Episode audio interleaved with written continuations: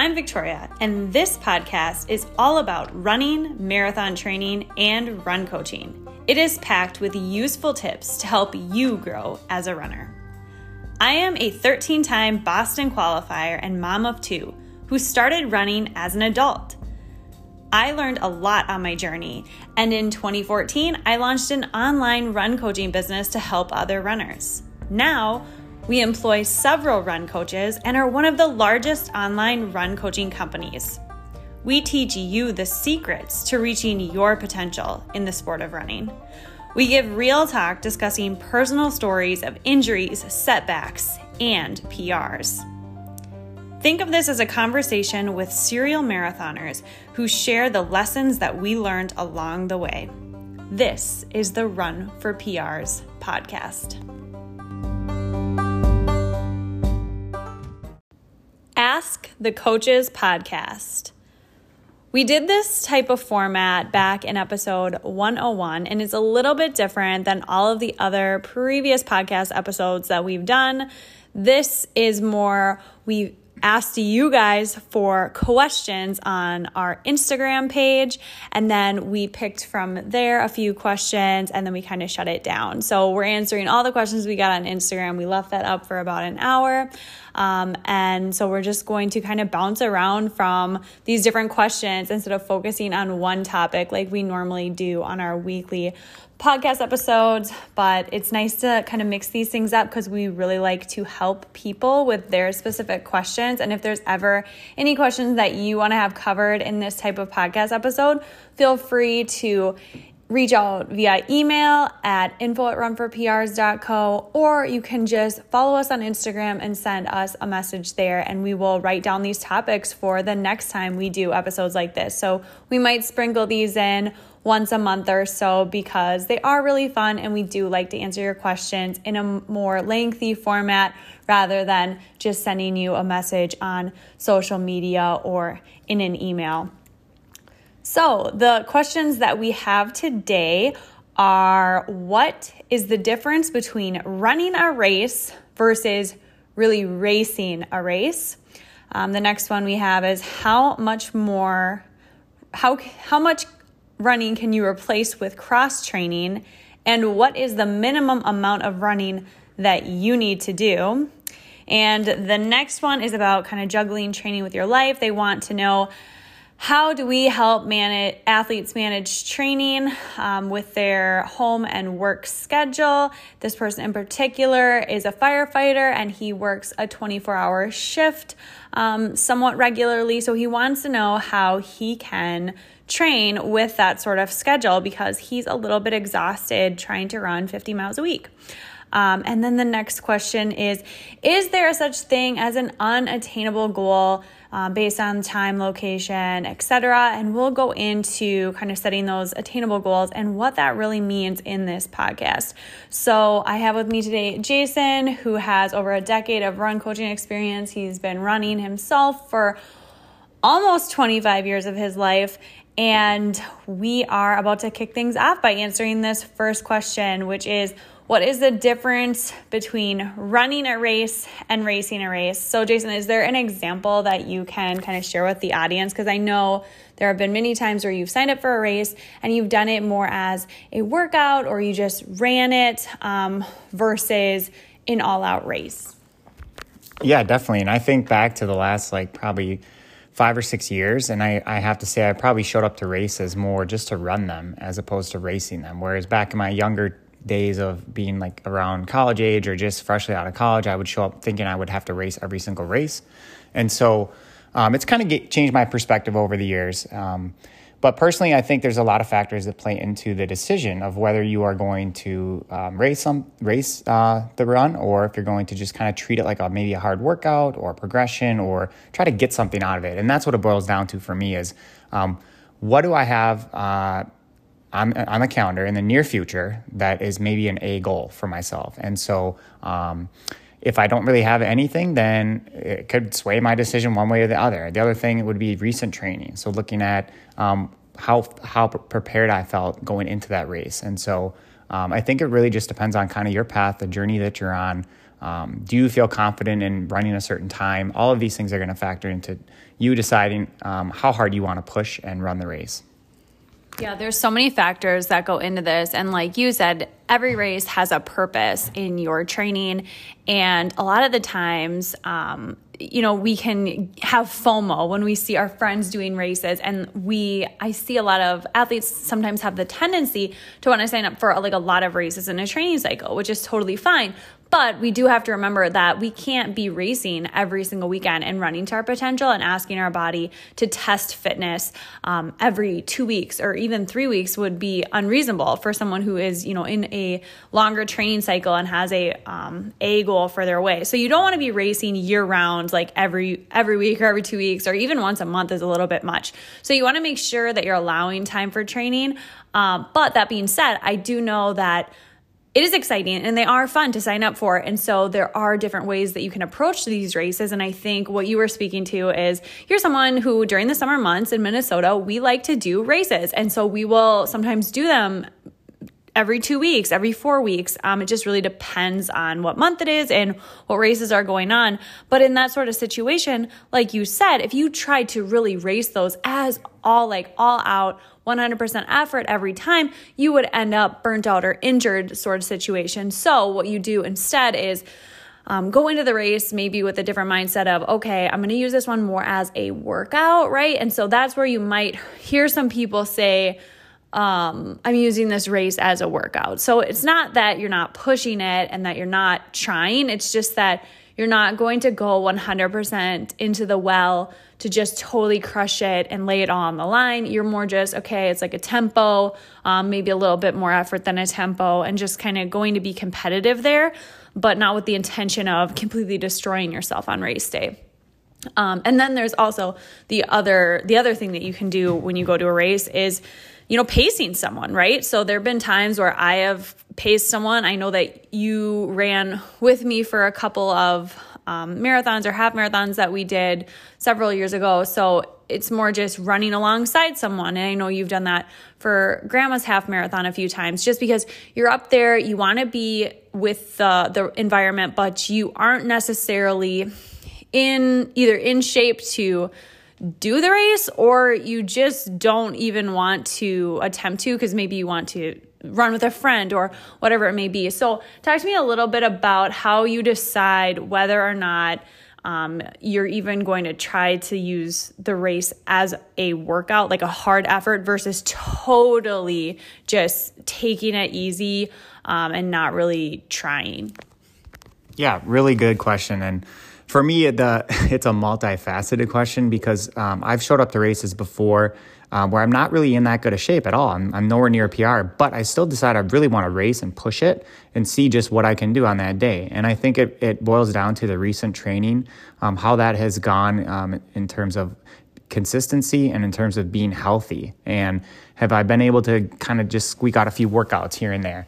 Um, there's other times, like you mentioned, where I decided to just to tone it back. Like up at Grandma's a few years, I've ran the half a little bit slower. And I think for me, the longer the distance, it's a little bit easier to make that decision. Like, hey, I'm not going to race it. I'm going to go into it with a different uh, approach today. Maybe just enjoy the the experience of running. Um, and maybe I'm going to help pace somebody or I want to run like a negative split or run very even splits, whatever it is. So I'm kind of thinking in my mind what I want to get out of the workout or the race and then, um, you know, do it. And another thing that comes to mind is a 5K that's in May every year. I've probably done it like, I don't know, seven of the last 10 years. And so my times have been all over the board, right? Like probably within a 90 second range for a 5K. And so it really depends on just the shape that I'm in going into the race.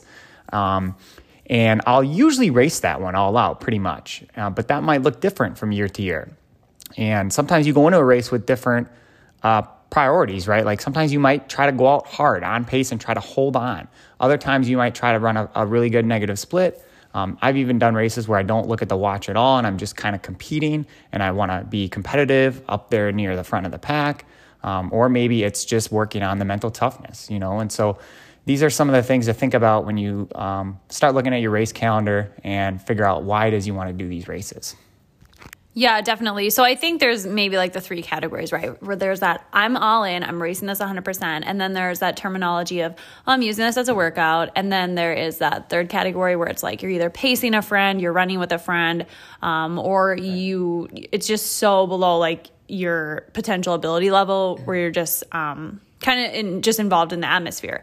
And most of the time, people are you know going to know which one they fall into but what i find um, in the running world that people tend to do and i definitely have done this is where you're in that middle category and you're saying i'm going to use this race as a workout or oh it's a workout but then you go into the race and you're actually you are actually racing. So you are actually pushing it, but because you're not in um, like PR shape or you're not in like the shape you want to be, you kind of use that as an excuse. And so that's why I think that middle category can sometimes be confusing because people will label um, an actual race effort as, oh, it was just a workout um, if they don't really like their performance. And I've definitely done this and I know other people have as well. So I'm, I'm, I'm guilty of doing this um, because even just last weekend, I ran a 5K and I only ran like, I don't even know, like 15 seconds per mile faster than I did a half marathon a couple weeks before. And I was really tempted to just be like, oh, it was a workout. But like,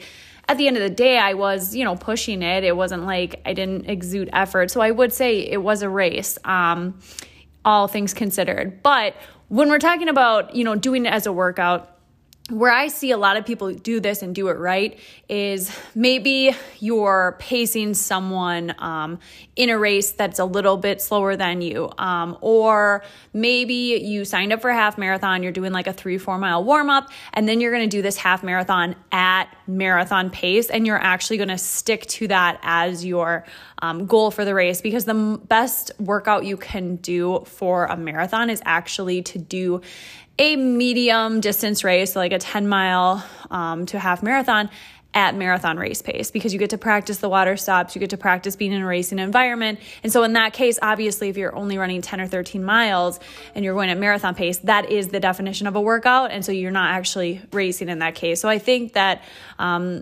the true cases where someone is just taking a race as a workout are um, far and few between compared to, I think, what, what people claim, you know?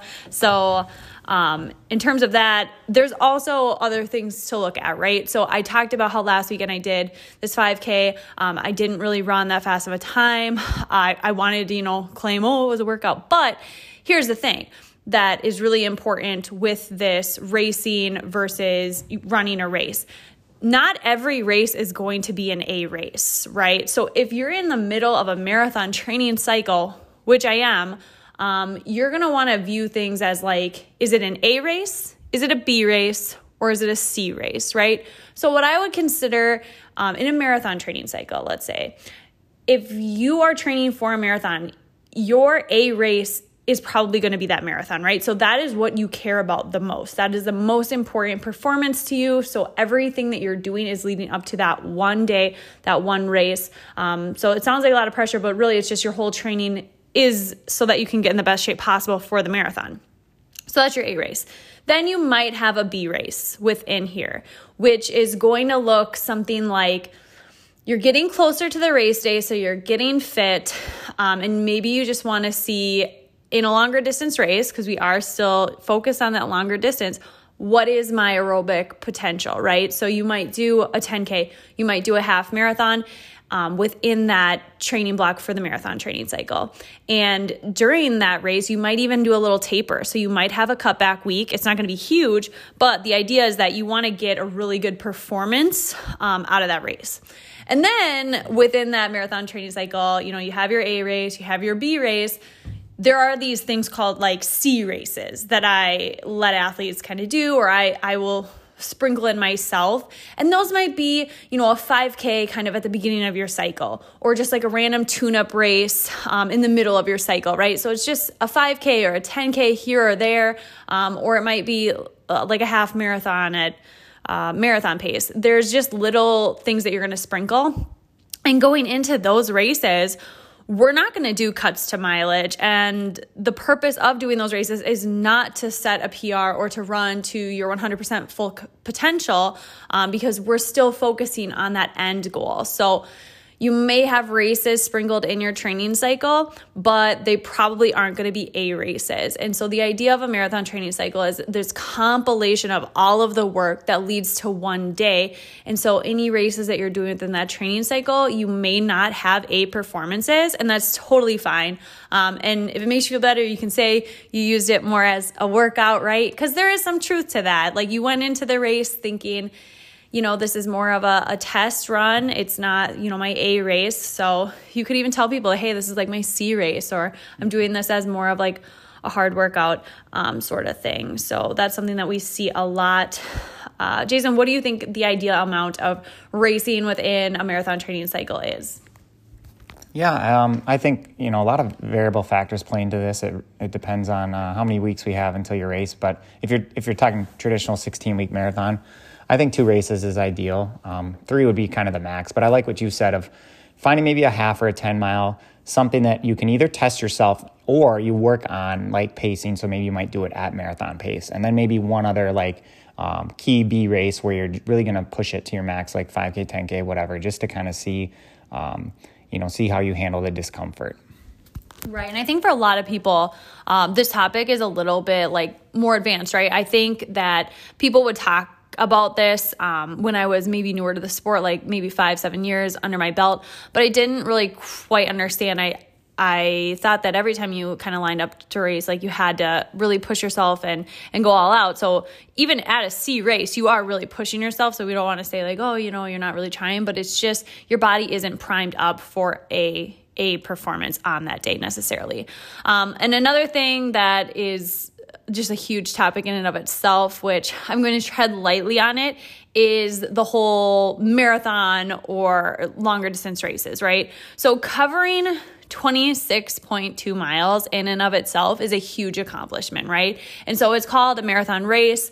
Um, but for a lot of people who toe the start line, really their goal is just to finish the race, right? Like they want to finish or they want to run at, you know, an easy pace or like the same pace they were doing 20 milers at. Or, you know, most people who just start, I mean, they just want to finish. That's how I was with mine. I had a time goal in mind, but really the idea was I don't really care. I just want to physically get my body over 26.2 miles. And I think most people who line up at a marathon start line, that is really um, their goal. And so, you have to really ask yourself okay, is this more of a testing to see how far I can go, just like endurance 100%, just running the distance of 26.2 miles?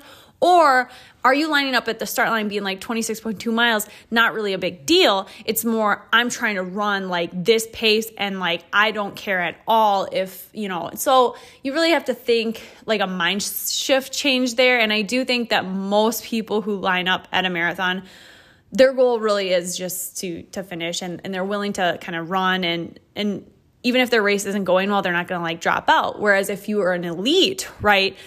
You line up at the start line and you know, like these professional runners, elite runners, like Galen Rupp, you know what you need to run that day, right? So you're out there racing, you're going all out. And if they have a day that's not going well or they can tell it's not um, working out, generally speaking, if you're a professional runner like a Galen Rupp, I mean, they drop out of races because it's not about can I finish. For them, it's I absolutely need to hit this time goal, and it's definitely not worth it to just pull back and finish 26.2 miles in that case.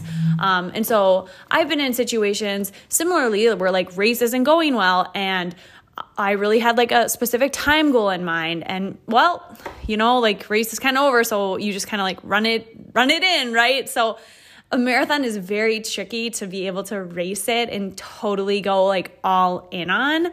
Um, and I think that's like the end goal for a lot of people. Like they want to reach their potential in the marathon. They want to, um, you know, you type in your, your 5K PR into a VDOT calculator and it says you can run some crazy time that most most people they're, you know, about 10 to 30 minutes off that time, maybe even more.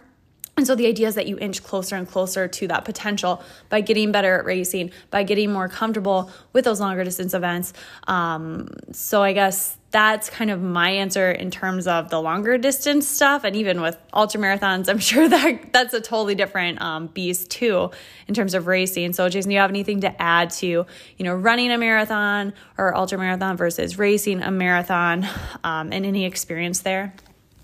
Um, yeah, I, I, like what you said. It was very well said about how we're all trying to inch closer to our, our full potential. And it's difficult with those longer distances because we can't do as many of them, knowing that it takes such a toll on our body, right? And even you reference the elites, and a lot of them will only do maybe one to two, maybe three max, um, really long races in a year.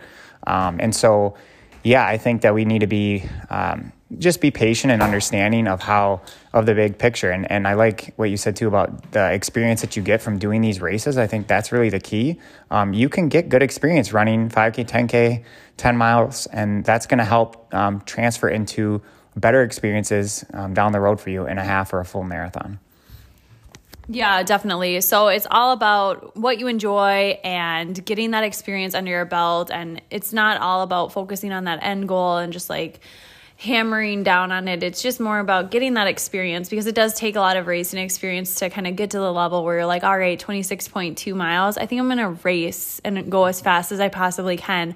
Um, even, I don't even feel like I'm really at a place where I'm willing to like go, you know, all in on a marathon. I, you know, it, it's tough. And that's after 19 marathons, right? So, you know, it's just one of those things. It's a never ending pursuit. And I think that's maybe why marathons are so addicting to people. You want to continue to get better. So we'll hop on into the next question with that being said. Um, this question is about cross training. It says, How much running can you replace with cross training? And what is the minimum amount of running that you need to do? So this is one of those questions where it's like, uh, it depends, right? So consistency is the most important thing with training. And you can build a lot of aerobic endurance with cross training, like biking, swimming, elliptical. You can really build up your aerobic endurance. But what you're not going to get from swimming, biking, elliptical, all of those things is that pounding on your body, right? So you're you're missing out on the actual mechanics that it takes to do running, right? So you often see Ironmans or half Ironman people who train for these events, they come back to running and they're actually faster. Or sometimes you see people who they're running less mileage and they're cross training a lot more and all of a sudden they're getting faster. Um, but really, so it's misleading to think that that was what caused them to get faster, really. So we have to think it's more of the compilation of a lot of things. It's not just the fact that, oh, you know, they were biking more, so they got faster at running. It doesn't really work like that. And there's so many moving pieces where someone who's doing an Ironman, they were maybe doing like 15 weeks straight of 15 hour a week training blocks. They were doing, you know, seven hour bike rides, five hour bike rides every single weekend, and then running long after. So anytime you're building that aerobic endurance, I think it can translate over to running, but we just have to be careful with the event that we're training for specifically. So if you're training for a marathon or a half marathon, um, I always think that it's best to run as much mileage as your body can handle and improve from, right? So that's to vary a lot from person to person. Uh, most of the time, uh, most athletes it just it depends so much and it's hard to really give a straight answer in terms of what's going to work for you maybe isn't working for someone else. So you have to look at factors like how many years have you been running?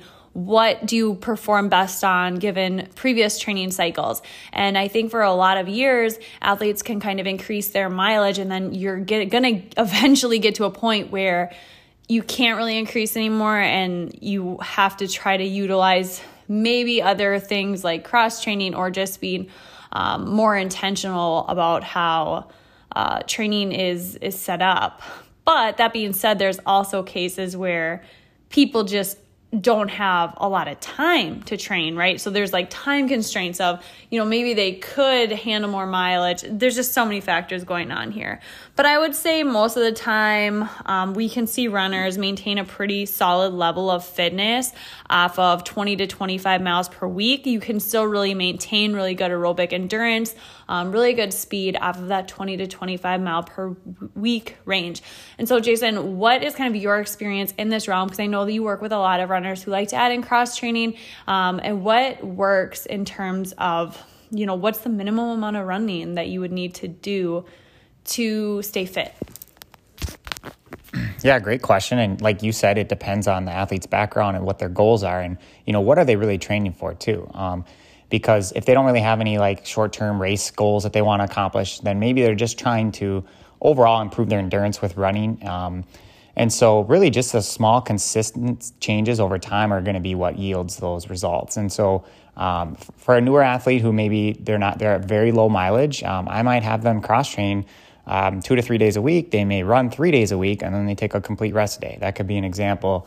And so, um, I think for other athletes, I have other athletes that are training pretty high. They're running like 40 miles a week or more, and they like to add in one day a week just of biking just because they like the way it makes them feel and it gives them kind of an, uh, another day of um, you know no impact. So they might be running five six days a week, and so I think the the answer is definitely variable depending on the athlete, depending on what what you're coming into. Um, you know this current phase of your training with in terms of mileage consistency um, and your experience with cross training too because we don't want to just add in all these new variables if you're not used to doing it Right. There are so many variables at play. And I love how you brought up, you know, if it's a beginner runner, and same with if someone's coming back from an injury, or if you know that you're injury prone, or maybe you're you're getting a little older and maybe, you know, when you were younger and you weren't a masters runner, you could handle 50 miles a week. But as you're getting older, you kind of notice changes in your body, or you're noticing that you're not recovering as quickly in between easy runs. And so that's a time where you might explore, okay, maybe it's actually better to do some cross training so that I can rebound a little bit better and still be able to hit these quality sessions. So it's all about the consistency and making sure we're training specifically for the event. So we want to make sure we're covering our basis as ter- in terms of, you know, do I have a long enough long run? Um, am I doing the quality workouts that I need to do? And then, um, filling in cross training like as needed from there. And then also depends on your goals, right? So if you're training for a 5k, you could get away probably, you know, not not very much mileage, but if you're training for a longer distance event, um, that's where you kind of need a little bit more of a base to get you through um, those those long distances. So on to the next question. It says, how do you help ma- athletes manage their training so that it fits with their home and work life? So, we believe that athlete centered training is key. Your work and family life obviously come first.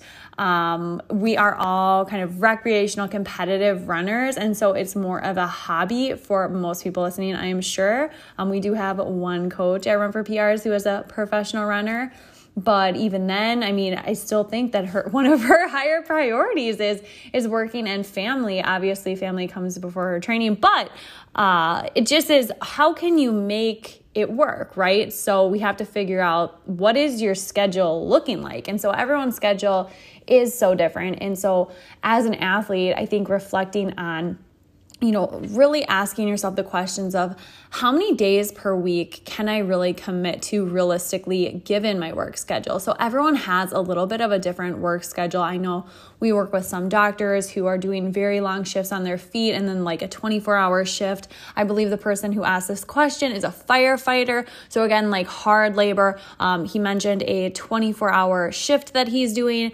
And I know that just some jobs are more physically exhausting than others. And when I used to work as an accountant, um, I would sit on my desk, you know, sit in a desk for eight to 10 hour days, right? I didn't really move that much. And if I did, it was like for short walks. So I would say if you have a desk job, it's more of you're kind of getting the optimal recovery there between runs. So you're able to maybe run a little bit more than someone who is, say, um, Jason, I know you used to be a physical education teacher, so you were on your feet for the majority of the day, moving equipment around um, and getting a lot of steps in. So, whereas someone who works in accounting, during the day I maybe got 500 steps, you're maybe getting, you know, 10,000 steps. I'm not really sure. So, can you kind of speak to how you personally framed up your training in those nine years where you were teaching?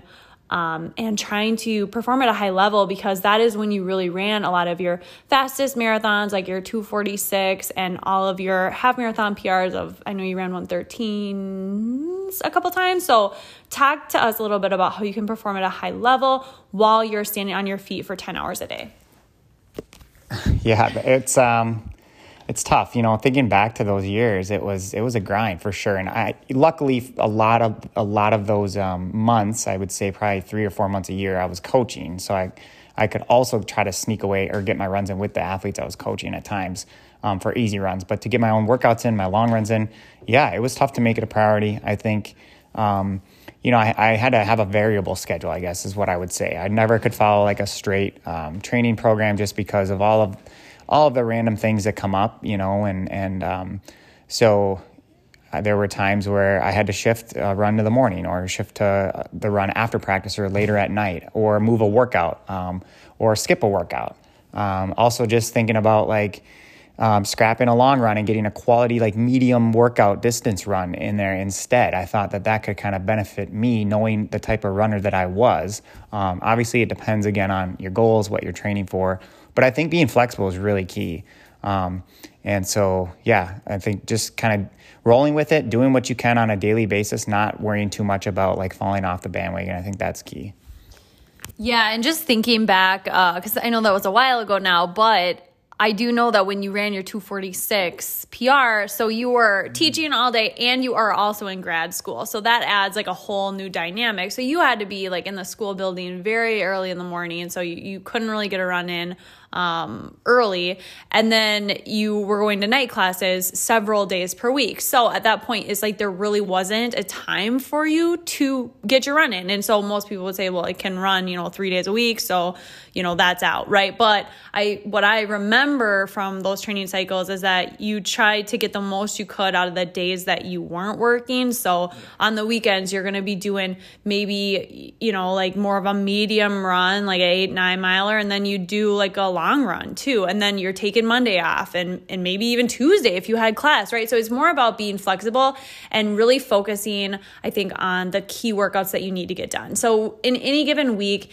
really a runner has two quality workouts, right? And one of them's probably going to be during the week at one point, and then there's going to be one on a day where you're not working, right? So even people who don't have weekends, I'm sure there's still days off you have. So you're going to want to focus on that, those two quality days, and then revolve everything else around that. So for you, I think it was the weekends you did your one long run then you spent you know part of the week recovering from that. And that was sometimes that was just a solid rest day. Other times you were able to get out i think for like a three four five six miler. And you just really had to be flexible more so with those easy days i think than um, with the workouts. So in terms of figuring out what day during your your work week um, how did you figure out like when you would do like the workouts during the week? Was it just on the day that was easiest for you? Did you play it by ear? What sort of thing worked well for you and your athletes?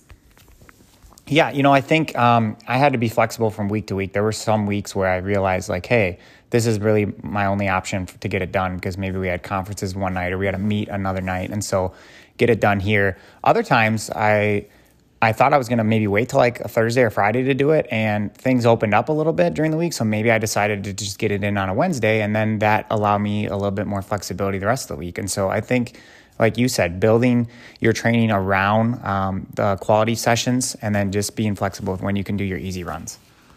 Yeah, definitely. It really depends on the schedule, like you said. But I think another thing that's really important to note is if you're kind of someone who's having these more crazy schedules, you work long hours on your feet, all of the above, you do have to be more flexible. But I think what comes with that is also lowering the expectations in terms of mileage at the end of the week because some weeks, you know, if you're having a 24 hour shift or you're having several overnight shifts, I work with a lot of nurses who will sometimes have like, five five week day, one day, one week, and then like three weeks, three days the next week. And so you really will have to be flexible. Like one week, they might only be running 20 miles. And then the other weeks where they only work three days a week, maybe they're up closer to 40. So sometimes it doesn't look like a traditional training plan where, you know, you're building it out and there's all these progressions and it follows all the rules. Sometimes we have to really bend the rules to make sure that we can get you the training that you need revolving around your work schedule. Because it is okay to kind of fluctuate your mileage like that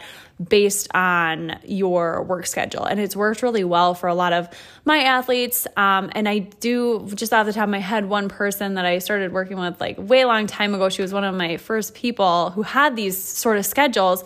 She would just not run the day after um, like an overnight shift, right? So she would run before she'd go in for her overnight um, and really have like that exhausting day. And then the next day she would just sleep in. She wouldn't um, run at all. She wouldn't worry about running that next day. And that worked really well for her.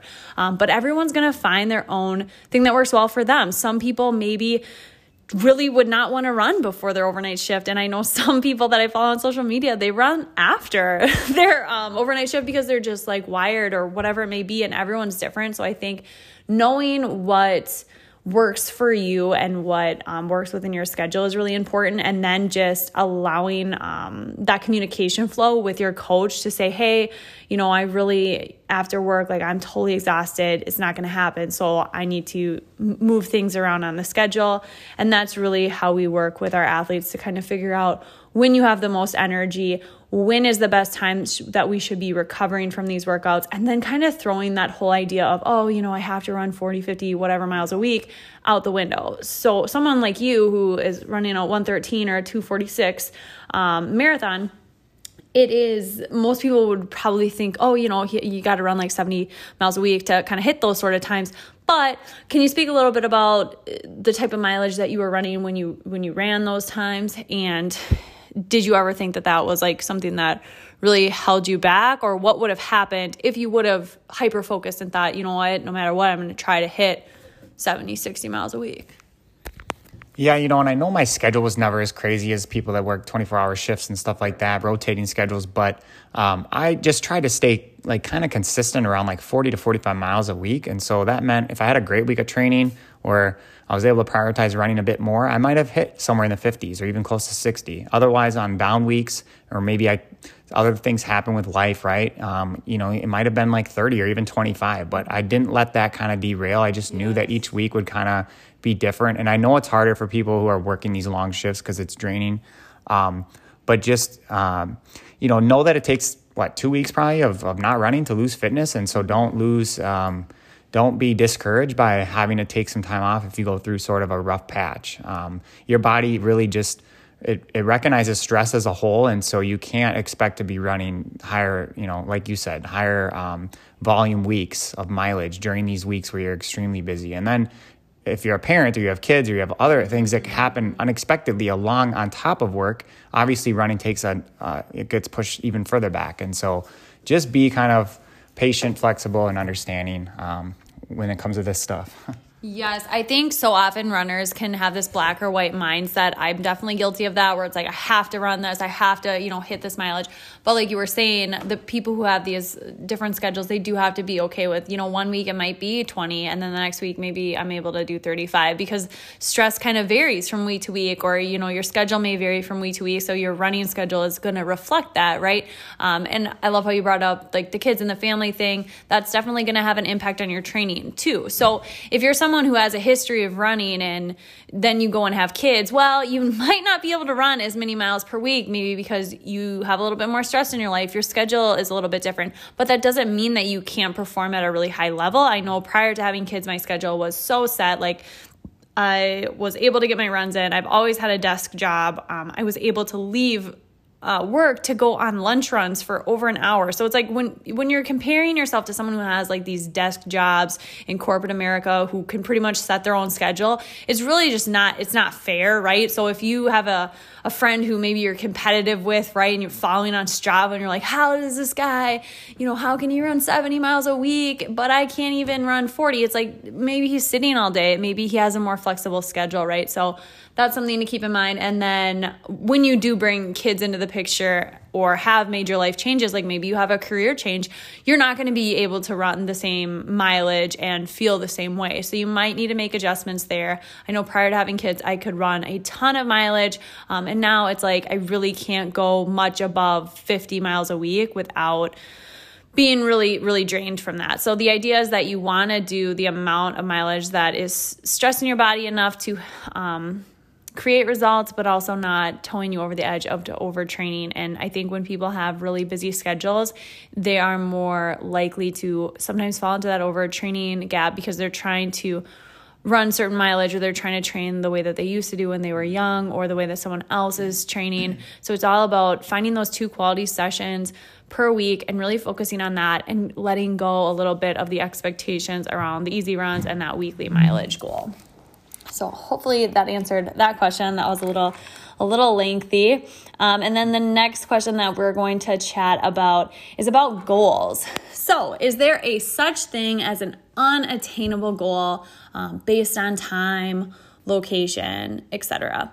So, yes, definitely there is always a such thing as an unattainable goal. Um, you have to know what type of shape you're in going into the race.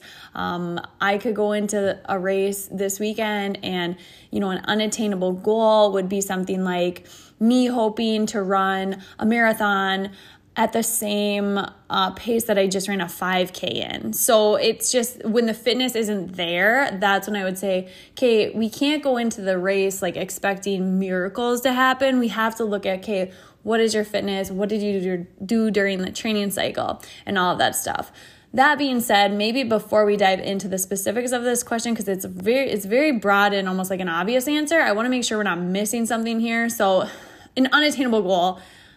This could be broader than what I'm thinking, right? It could be can everyone run a BQ if you work? You know, can everyone make it to the Olympics if you work? So, Physiologically, I do think that there are limits to what people can do within the sport of running. I mean, obviously, if you look at Olympic athletes or people who go to the Olympic trials and all that stuff, those people are very competitive in the sport. And you look at like the top 20, top 15 people, and they're really at their limit. I mean, if you were to ask them, are you doing everything in your power to you know, really do everything you can to be as fast as possible, they're going to say yes and and there are just people that are better, right? I mean, that's just how it is genetically. Some people are just going to be better and more gifted.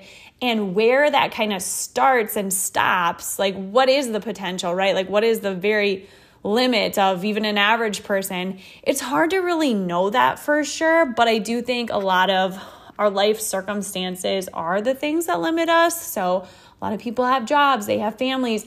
We aren't able to dedicate our entire life to training, especially if we pick up running as an adult. Um, we're not professional athletes, so to compare ourselves to people who are professional athletes and Olympians or almost Olympians would not be fair. So it's more just asking yourself, are you doing everything that you can? Um, and and trying to like inch closer to your potential. But Jason, do you think, let's say someone doesn't have, you know, a job that's that demanding or like a family? I know there was someone that you worked with in the past who really wanted to like reach these really big goals.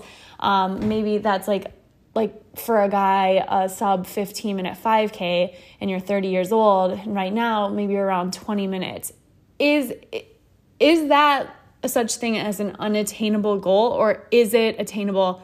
And really like no BS like what would it take to get there? Wow. Yeah this there's some there's been some interesting ones over the years. You know I've interacted with a lot of different runners and for me time is one big factor I'll look at. Like how much time do we have to work with right? Like if your goal is just to run a certain time at this upcoming race um, you know, there's not a lot we can do in the short term to change or adjust. So, like you said, looking at wh- what does your fitness indicate based on previous workouts and that sort of thing. And if the goal is completely out of range because um, it's way too fast, then yeah, that's unattainable for you on that day. That doesn't mean that it is maybe a year from now if you just keep up keep up with the consistency, um, you know, and that drive, everything that you bring into the table every day. But um, I. I think that, um, yeah, some people are dreamers, right? They have these goals of running these insanely fast times. And like you said, there are some physiological kind of limits that we all have. Um, but I think a lot of it boils down to, uh, yeah, your background in the sport, how long you've been running. Um, we do see those rare cases where people kind of start running as an adult and they they reach a pretty high level, right? Like they might OTQ in the marathon, um, and so that sort of things, you know, it's fairly common for for a few select people, but for a lot of us, like you said, just running is a hobby and it, there's all these other priorities right in our lives. And so i think a lot of us we don't really reach our full potential in the sport especially at those longer distance races. Um, but a good um, way to gauge it would be to um, you know run run a 5k or something when you're fairly fit see what your time is see what kind of the race equivalent time would be for a longer race and then have that kind of be your long-term goal to shoot for. And that should be somewhat attainable for you yeah, and I never like to put limits on people because it's truly like we don't know what someone's potential is. I mean, you really don't. For the longest time before Kipchoge broke two hours in the marathon, people said it physically like wasn't possible. Um, before Roger Bannister broke five in the mile, people also or, broke four in the mile. Sorry, people said it was physically impossible. Um, but what we do know now is ever since like the four minute mile barrier was broken. I mean, hasn't it been hundreds of people? Oh yeah. Yeah, hundred. I mean, people will do it in high school, right? Uh, I mean, college. college. Okay, a lot of college, college, a lot of college athletes, well, really good college athletes will break this barrier. So it's like you once you break a barrier, it allows people to really understand. Okay, if this person can do it, so can I. And I think when we limit ourselves mentally, that's when it's over for us, right? So I don't think that anyone should ever approach their training or their running as, you know, well, I have limits and no, like you don't really. I mean, they're so they're so far and what how do you know what they are, right? Like unless you are, you know, Kipchoge, which I bet if you asked him like, "Hey, what are your limits?" he'd be like, "I don't know." And so he's training like literally every day to figure out what those are. And so really the question is to be curious and to be like, but I'm gonna find out what they are. Like I'm going to reach, like I'm gonna try as hard as I can to see what I can do in my lifetime, right? So I think that's the better question to ask.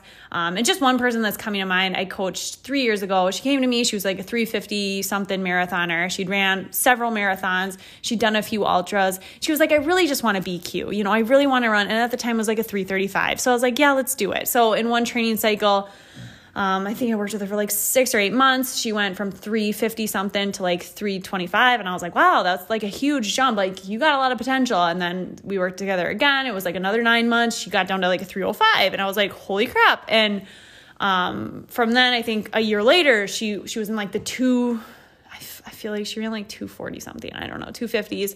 Um, but just recently she ran a 100 miler ultra marathon the usatf road championships and she won the race. So she ran the same pace for 100 miles as she did for a marathon pr like three and a half years prior. So i think that if you would have asked her three and a half years ago hey you know do you think you could ever run 100 miles as fast as like you just did a marathon?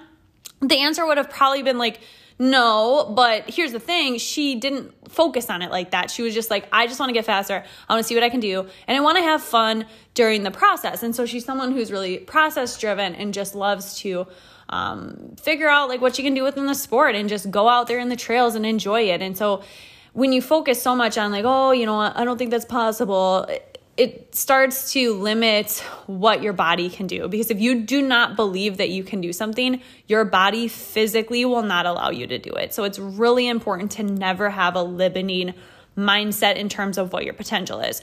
But when it comes to, you know, race day, obviously you know what shape you're in, you know what workouts you did, you know the kind of training that you had going into the race. So it's really important to have like the proper pacing and the tools to set you up for success on race day. So what I like to do is look at workouts, look at your mileage, look at all the training factors, and know where you are on that day. But also knowing that whatever you do on that day is not a determining factor for what you know your future limits are or your potential in the sport. It's just one dot in time and sometimes we just have to use each race as a practice right? Uh, but there's a lot of things that impact race day performance uh, your confidence in your mental game. So you really have to like be believing in yourself. You have to believe it's possible.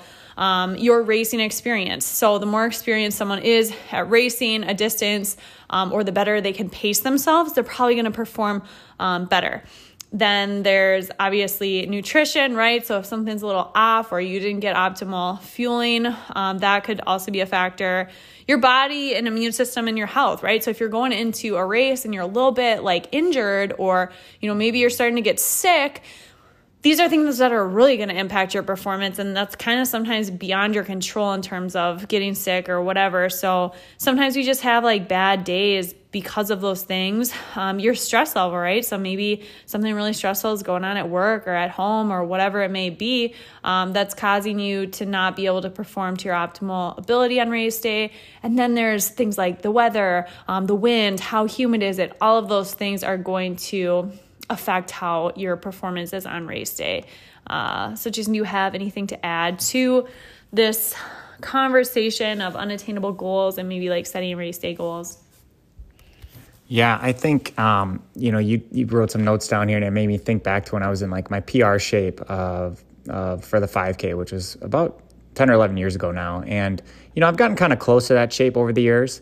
Um, but for the last year, I've been, kind of been pretty far away from it. And so, an example for me of like what an unattainable goal would be if I went out and did a 5K this weekend would be to to PR, right? Because I'm I know I haven't done the training or the consistency to get me at that at that pace. And and so um, for me, I guess I would look at um, setting an attainable goal, and that may look like having like ABC goals, right? Whereas like, hey, this would be if everything, if I feel great. Um, you know, this is basically the fastest I think I can do. And then B goal would kind of be like if, if I have a, a, good day and you know things go well, and then C goal would be so on. And so that's that's kind of how I would approach it when you think about as you're getting close to your your race that you're going to be doing. Um, I think we see the biggest uh, question would be like you said, the people that want to BQ right, and they have mm-hmm. basically one training cycle to do it.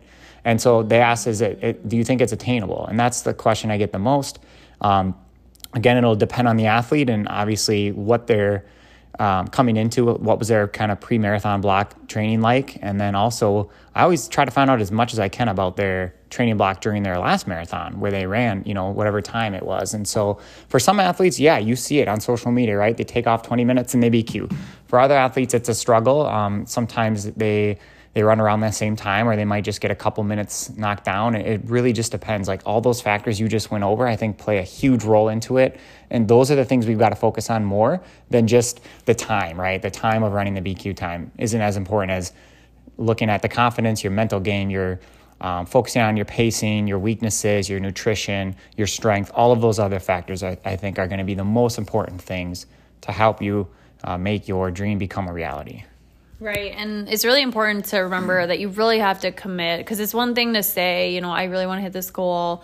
But another thing to, you know, is your life kind of reflecting that. And so, one of the things that a lot of these people who really hit their potential and, and crush their goals or whatever um, have in common is that they're doing like every little thing. Like they're not skipping and they're doing like the nutrition part of things. They're getting enough sleep they're strength training, they're doing mobility, they're not running through pain, they're seeing physical therapists if something flares up, they're getting, you know, massages, they're staying hydrated. Like there's just so many factors that come into play when it comes to training um, and like consistency. And so really focusing on like the little things that you can do and realizing that over time they do make a difference and it will add up to something great. And so I always say it's not a matter of if you can do it, it's just a matter of when it's going to happen. So if you really commit to the process and to just really being curious about what is my potential in this sport and if I do every little thing to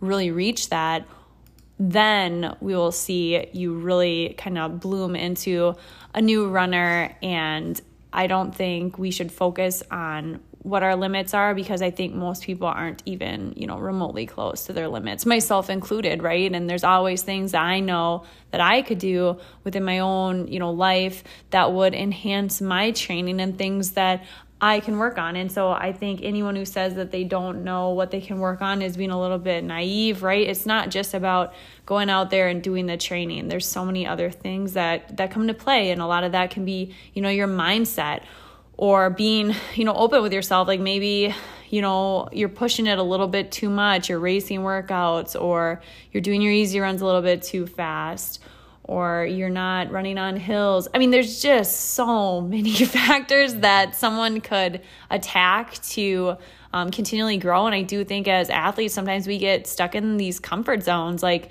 myself included. I, I've been running for a really long time. And so I'll just kind of do what's comfortable for me. I'll do the routes that are comfortable, the distance that's comfortable. I don't really like to get outside my comfort zone. And I think that's why working with a coach can help you so much. And even myself, I like to have a coach for accountability. If, to really say, hey, Victoria, I like to be challenged, right? Because if I'm left on my own, I just kind of do the comfort zone because running is really hard, right? So I do anything I can to kind of make it easier, like not do hard workouts or uh, kind of skipping long runs, that sort of thing. We're all we're all guilty of the things that you know we have the tendency to do as a runner but that's where a coach can really come into play and kind of like hold your hand through those hard times and be like no i know you can do this workout and this is what i'm challenging you to do to really get to the next level. And when i do work with a coach or have a training plan specifically made for me that's when i can really break out and i really see a lot of athletes break out as well. So if that's something that you're interested in working with a coach or even just seeing what a week trial of free training would look like for you you can visit our website at www runforprs.com and fill out the form on our website. And again, that's just going to be a free seven day trial. So if you're just interested or curious as to what our training is like, we can do a free seven day trial, get all of your questions answered, get to know you as an athlete. And that's at www.runforprs.com. Fill out the form there. Hope to hear from you soon.